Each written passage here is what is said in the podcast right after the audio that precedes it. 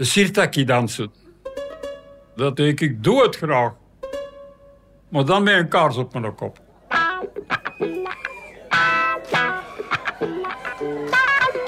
Op een of ander feest in Turnhout voorgaan en een kantus leiden, uh, de salamander, spitje. Uh, in het publiek dansen. Ja. Uh, gekke dingen doen. Uit een bol gaan. Hè? Zonder te realiseren dat er mensen zijn die zeggen... Oei. Oei. En dat is een gynaecoloog? En dat is een gynaecoloog. Wel, dat kon mij niet schillen of dat ik gynaecoloog was of niet. Ik was Harry van der Pas. Ja? En ik deed wat ik graag deed, zowel in mijn beroep als op de dansvloer. Dit is Zaad zonder naam. Een podcast van de Standaard over de geschiedenis van de spermabank in België. Aflevering 1. Het ritueel. Naam? Mijn naam is Harry van der Pas. Leeftijd? Op dit ogenblik 89 jaar. Maar dat gaat niet lang duren, want binnenkort word ik 90. Nu dus? Pensioneerd. Maar vroeger? Gynaecoloog. En ik ben Stef, ik ben een donorkind en ik ga je door het verhaal van Harry leiden. Mijn praktijk was in Turnhout. Een kleine burgerlijke gemeenschap waar dat iedereen iedereen kent. Een gemoedelijk volk, een koekenbroodvolk, maar heel terughoudend om iemand op te nemen. Ik durf het niet zeggen. Peyton Place. Continuing story of Peyton Place. Een Amerikaans toneelstuk dat eigenlijk gaat over hoe mensen over elkaar roddelen. En hoeveel kinderen heb je als gynaecoloog? Op de wereld gezet. Uh, ja, dat is moeilijk. Het topjaar dat ik gehad heb, had ik er 420 op één jaar. En ik antwoord gewoonlijk met een boutade, ik denk 30 ton. Het ongeveer elk kind weegt 3 kilo, maar het zijn er meer dan 1000. Dus het moet meer dan 30 ton zijn. Naast bevallingen deed Harry nog andere, meer controversiële dingen. Ik was een vooruitstrevende figuur in zaken vrijere seksualiteit. De pil. Actieve contraceptie. Ik plaatste spiralen. Pijnloze bevalling. Hysteroscopie. De sterilisatie van mannen. Het waren allemaal ingrepen die toen moeilijk lagen in katholiek Vlaanderen. Maar zijn moreel kompas was zijn vrouw. Ik vertelde heel veel aan mijn vrouw wat er overdag gebeurde. De meevallers, de tegenvallers, de reacties van patiënten, de vragen van patiënten, zodanig dat die een deel van mijn praktijk was. Zo was een klankbord. In die zin dat ik dus een, een zeker een klankbord nodig had om eventueel ook te kunnen corrigeren in wat dat je overdag doet en zeggen, tja, en, en hoe heeft hij er dan op gereageerd? Ah, ja, daar heb ik eigenlijk niet over nagedacht. Ja, dan moeten we dat de volgende keer wel doen. Hè? Dus dat is een, een correctie op uw manier van werken, dat zij als vrouw aanvoelt, maar dat ik dat als man waarschijnlijk niet heb aangevoeld, om u te steunen in nieuwe dingen die je wilt doen. Een van de eerste dingen die mij opvielen in het begin van mijn praktijk was enerzijds het grote aantal kinderen in de Kempen, maar anderzijds de mensen die dat niet konden realiseren, wegens wel kinderwens, maar niet zwanger worden. En dan wordt het zoeken naar hoe kan men dat oplossen. Ik en mijn man hebben zelf moeilijkheden gehad om zwanger te worden. Het heeft bij ons heel lang geduurd voordat het uiteindelijk is gelukt. Het moment dat ik en mijn man aan kinderen wouden beginnen en de pil achterwege lieten, om dan effectief ook zwanger te kunnen worden, was ook het moment dat ik ben te weten gekomen dat ik een donorkind was. Dus voor mij was het heel onwezenlijk om dan uiteindelijk bij de gynaecoloog te zitten, de aankondiging te doen van wij willen samen een kind krijgen, maar dan met de wetenschap dat je een donorkind bent. Als je zo hard naar iets verlangt, kan het inderdaad heel obsessief worden. Ik benoem dat ook als een soort van tunnelvisie. Dus snap ik wel al die wensenouders of die volwassenen met een kinderwens, die daar naar verlangen, die ook systematisch hun grenzen verleggen. Dat heb ik ook gedaan. Ik heb ook hormonen gepakt die ik eigenlijk niet wou pakken. Mijn ijsprong laten uh, springen op commando, hè, want dat doen ze dan. Ik heb ook heel veel onderzoeken gedaan. En dan wordt het iets heel klinisch, terwijl dat er zoveel hart verbonden zit aan het gegeven van het verlangen om dan uiteindelijk toch wel een kind te kunnen hebben. Of mama te kunnen worden of papa te kunnen worden. Als je als vrouwenarts iets of wat met uw cliënteel verbonden bent, het ergste dat een koppel kan overkomen, dat is kinderwens niet vervullen. Die hoop die is er elke maand. Hè? Elke maand is die hoop daar weer. Van het niet of wel krijgen van de menstruatie. En die wordt elke maand weer terug de kop ingedrukt. Hè? Moet je je voorstellen. Hè? Harry begreep de koppels door wat zijn eigen ouders was overkomen. Ik ben geboren met een forceps, met de ijzers. Ja? En daar is dus iets fout gelopen, zodanig dat er een ontstekingsmechanisme ontstaan is, waar zij heel haar leven lang last van gehad heeft nadien, en dus geen tweede kind kon krijgen. Ik heb dus nooit geen broers of zusters gehad. En mijn vader had veel liever meer dan één kind gehad. Van daaruit kunnen we nog beter begrijpen dat het een essentie is voor een koppel, om een koppel te zijn, dat er ook eigenlijk een kind moet zijn.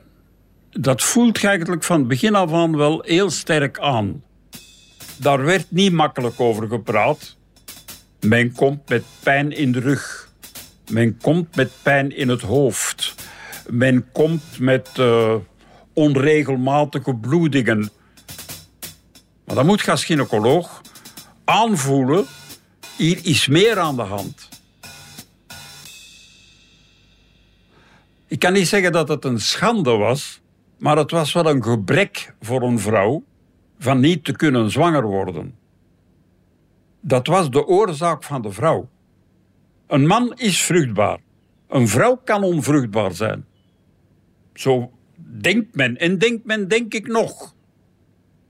En dat is natuurlijk helemaal niet waar. Want het koppel is onvruchtbaar. En niet de vrouw en niet de man. En dan is het zoeken naar waar kan de oplossing liggen. En dan komt natuurlijk de volgende vraag: bent u dan ook bereid van een zaadstal te leveren? Ja, dat is al moeilijker. Maar hoe doe je dat? Dat zijn allemaal heel brave katholieke jongens, hè? En die moeten dan masturberen. Dat is eigenlijk bij de meesten daarom nog niet altijd gebeurd, hè? En als ze dat al wel eens gedaan hebben, dan is dat wel zondig, hè? En dan vraagt plots een dokter van dat te doen.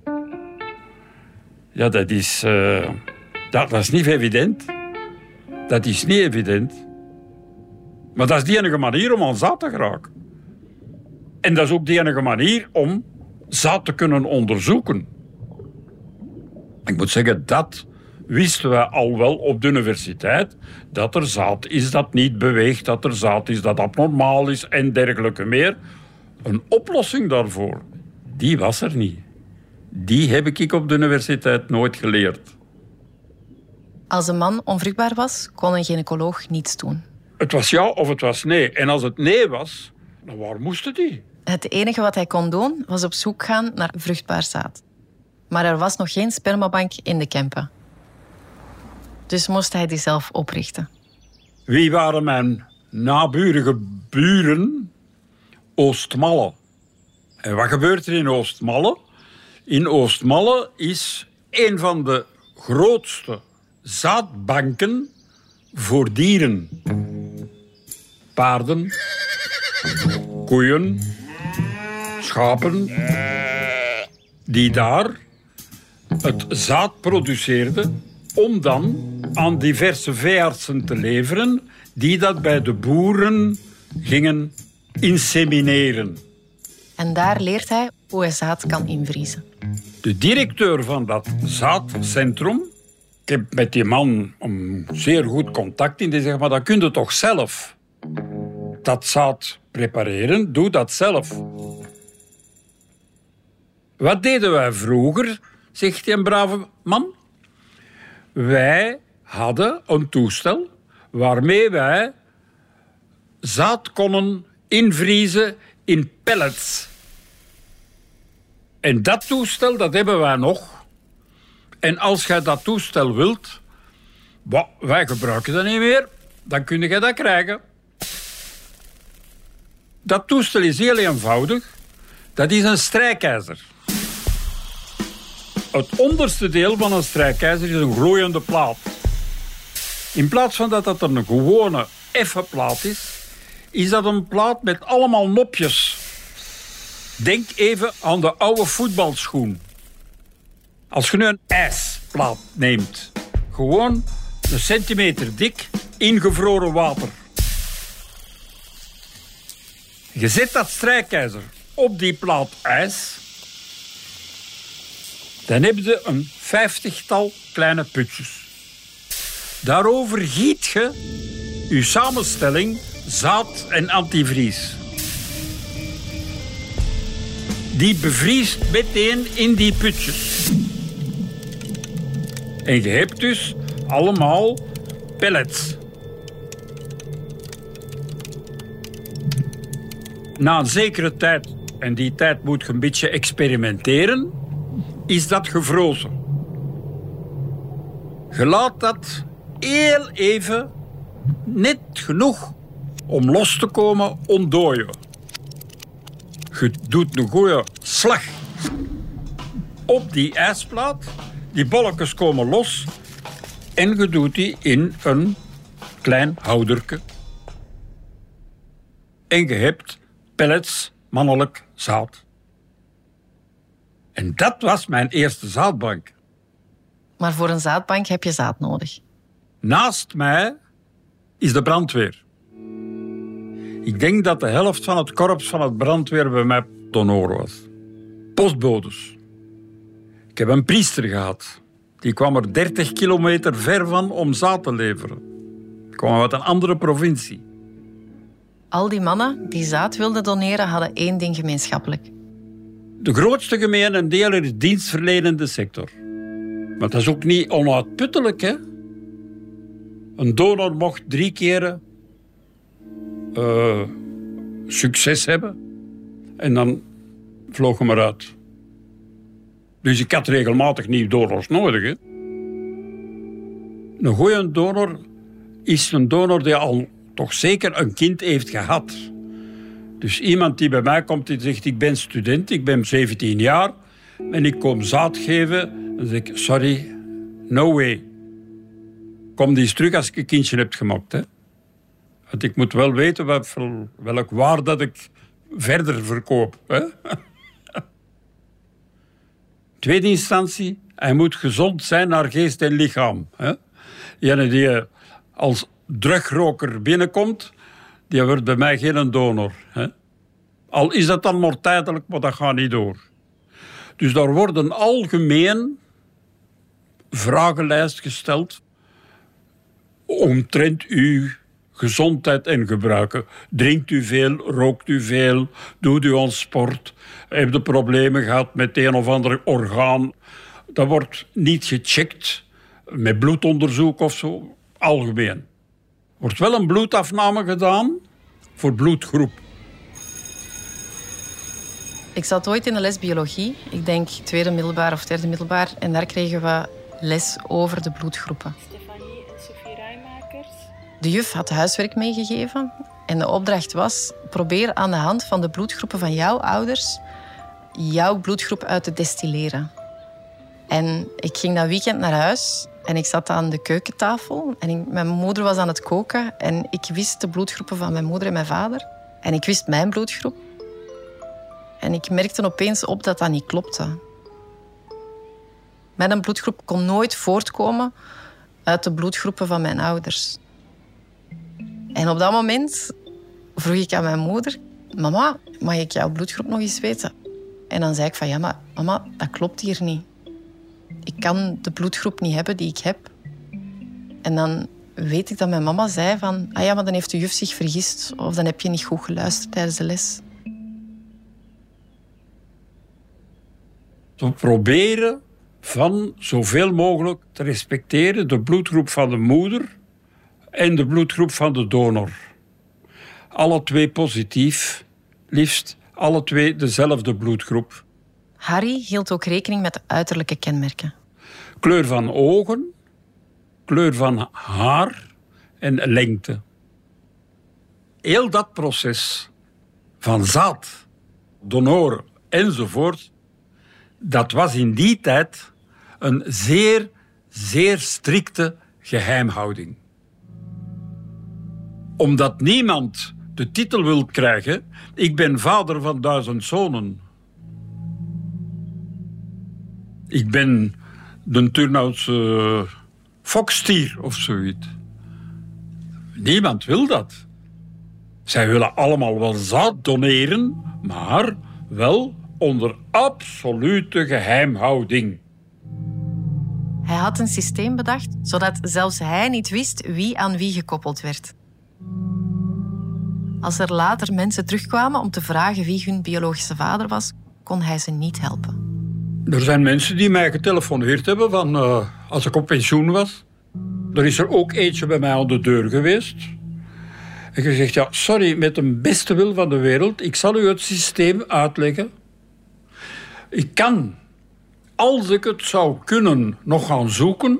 Maar het enige dat ik u kan zeggen, dat is bijvoorbeeld dat uw vader rood P4 was. Maar wie rood P4 is, dat weet ik niet. Ja? En mijn laborante zal dat ook niet weten, want wij hebben nooit achter rood P4 een naam geschreven. Dat is heel de problematiek rondom. Moeten we dat nu de donors bekendmaken of niet? Mijn donors komen ze nooit te weten vele meer kinderen denken dat hun vader hun vader is, die het niet is. Hè? Namelijk uit een buitenechtelijke betrekking. Hè? Want dat gaat die vrouw u niet vertellen. Hè? Ik zal waarschijnlijk verkeerd zijn, hè? want ondertussen is dat allemaal in evolutie. Ik kan begrijpen vanuit de jaren stilletjes dat er inderdaad werd gedacht van kijk, hash hash, wat niet weet, niet deert. Ondertussen weten we wel dat wat niet weet, deert. Die anonimiteit is nooit in het belang van het kind en was toen ook niet in het belang van het kind. Ik kan begrijpen dat we uit een tijd komen dat je inderdaad een soort van uh, filosofie hanteert van ik wil mensen helpen. Neemt niet weg dat we nu al 70 jaar later zijn en dat nog geen enkele arts het voortouw heeft genomen om iets te veranderen in het belang van het kind.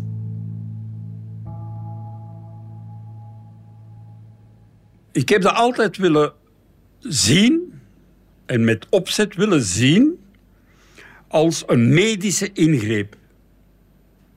Dat is niet, we gaan dat romantiseren, want hier gaat het, nu gaat het gebeuren. Nee, nee, nee, nee, nee, nee, nee. Ik heb alleen een medische taak te doen, namelijk met dat instrument dat in die plaats brengen. En dat is heel kort. Dat duurt vijf of tien minuutjes. Dat is alles voorbij. Dus dat is geen speciaal moment. Dat is niet van, ja, moet dat een beetje, allez, het licht wat donkerder en, en, en, en klassiek, gewoon puur medisch. Een technisch ritueel. En ook voor de vrouwen was het geen prettig moment. Die hebben liever dat het zo rap mogelijk gedaan is, want die vinden dat niet plezant. Die vinden dat eigenlijk eerder gênant dan plezant. Hè? Dat, is, dat, dat is toch niet... ja. Daar begint de verwachting. Hè? Ze zijn niet in verwachting, maar daar begint de verwachting. Mooi woord hoor. In verwachting zijn. Wat mij altijd opviel, dat is de vrouwen komen terug op controle zes weken na de bevalling. Allemaal. Maar allemaal. Geen enkele uitzondering, dat weet ik zeker. Hè? Kwam die man mee met dat kind op zijn ressort. Dat was zijn kind, hè? Die man weet dat, hè, van die seminatie. Maar die gedraagt zich meer als vader dan een gewone vader, hè? Dit was confronterend voor Harry, die zelf vader was van drie kinderen. Als ik terug thuis kwam, lag die in bed. Ik heb die niet gezien. Mijn vrouw zorgde voor het huishouden. Daar had ik dus helemaal geen, eh, ja, moet ik zeggen, eh, geen bezorgdheid over. Dat werd door mijn vrouw heel goed gedaan. De zondag probeerde ik zoveel mogelijk thuis te zijn. De zondag was heilig, omdat dan al de kinderen thuis waren. Maar buiten dat was het eh, werken as usual.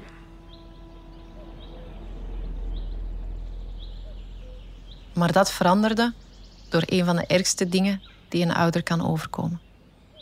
Mijn oudste dochter is door een dronkaard doodgereden op 28 jaar.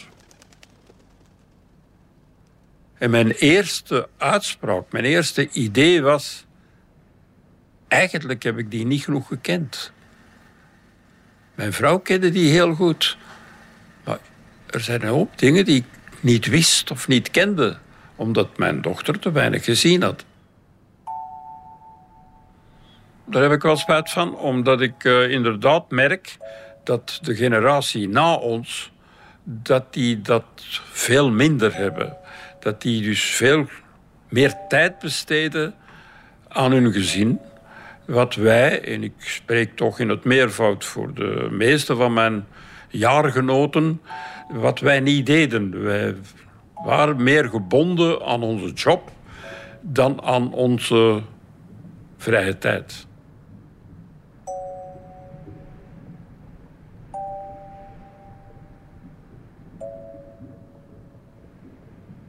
Na een leven hard werken kwam er een moment om te stoppen met de spermabank. Dat afscheid was een beetje moeilijk, omdat dat was een deel van mijn praktijk dat definitief stopt. En waar ik dus weet dat ik mensen gelukkig maakte. En waar ik weet dat we het konden. Harry wilde dat zijn werk zou doorleven. Ik heb heel mijn zaadbank, mijn containers, het zout dat erin zat met zijn kenmerken, alles behalve mijn strijkijzer, heb ik alles omzonst overgedragen aan de Universiteit van Antwerpen. Het Erasmus-principe. Niks weerhouden, alles meedelen. Niets weerhouden, alles meedelen.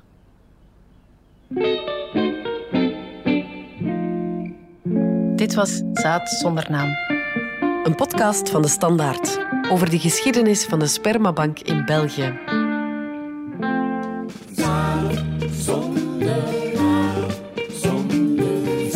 Zaad zonder naam is ook een boek van Tine Klaas, uitgegeven bij Lano. Muziek Tim Liebaert. Montage Sanne van Otten. Sounddesign Wederik de Bakker. Mix Joris van Damme. Met steun van Sabam for Culture. En Fonds Pascal de Kroos voor bijzondere journalistiek. En luister ook naar mijn verhaal. Het verhaal van een kind van een anonieme donor. Dit was de eerste aflevering van Zaad zonder naam, een reeks van Tine Klaas en Wederik de Bakker. Elke woensdag verschijnt een nieuwe aflevering op alle podcastplatformen. De volledige reeks kun je al horen in onze app DS Podcast. Alle credits vind je op standaard.be-podcast. Reageren kan via podcast.standaard.be.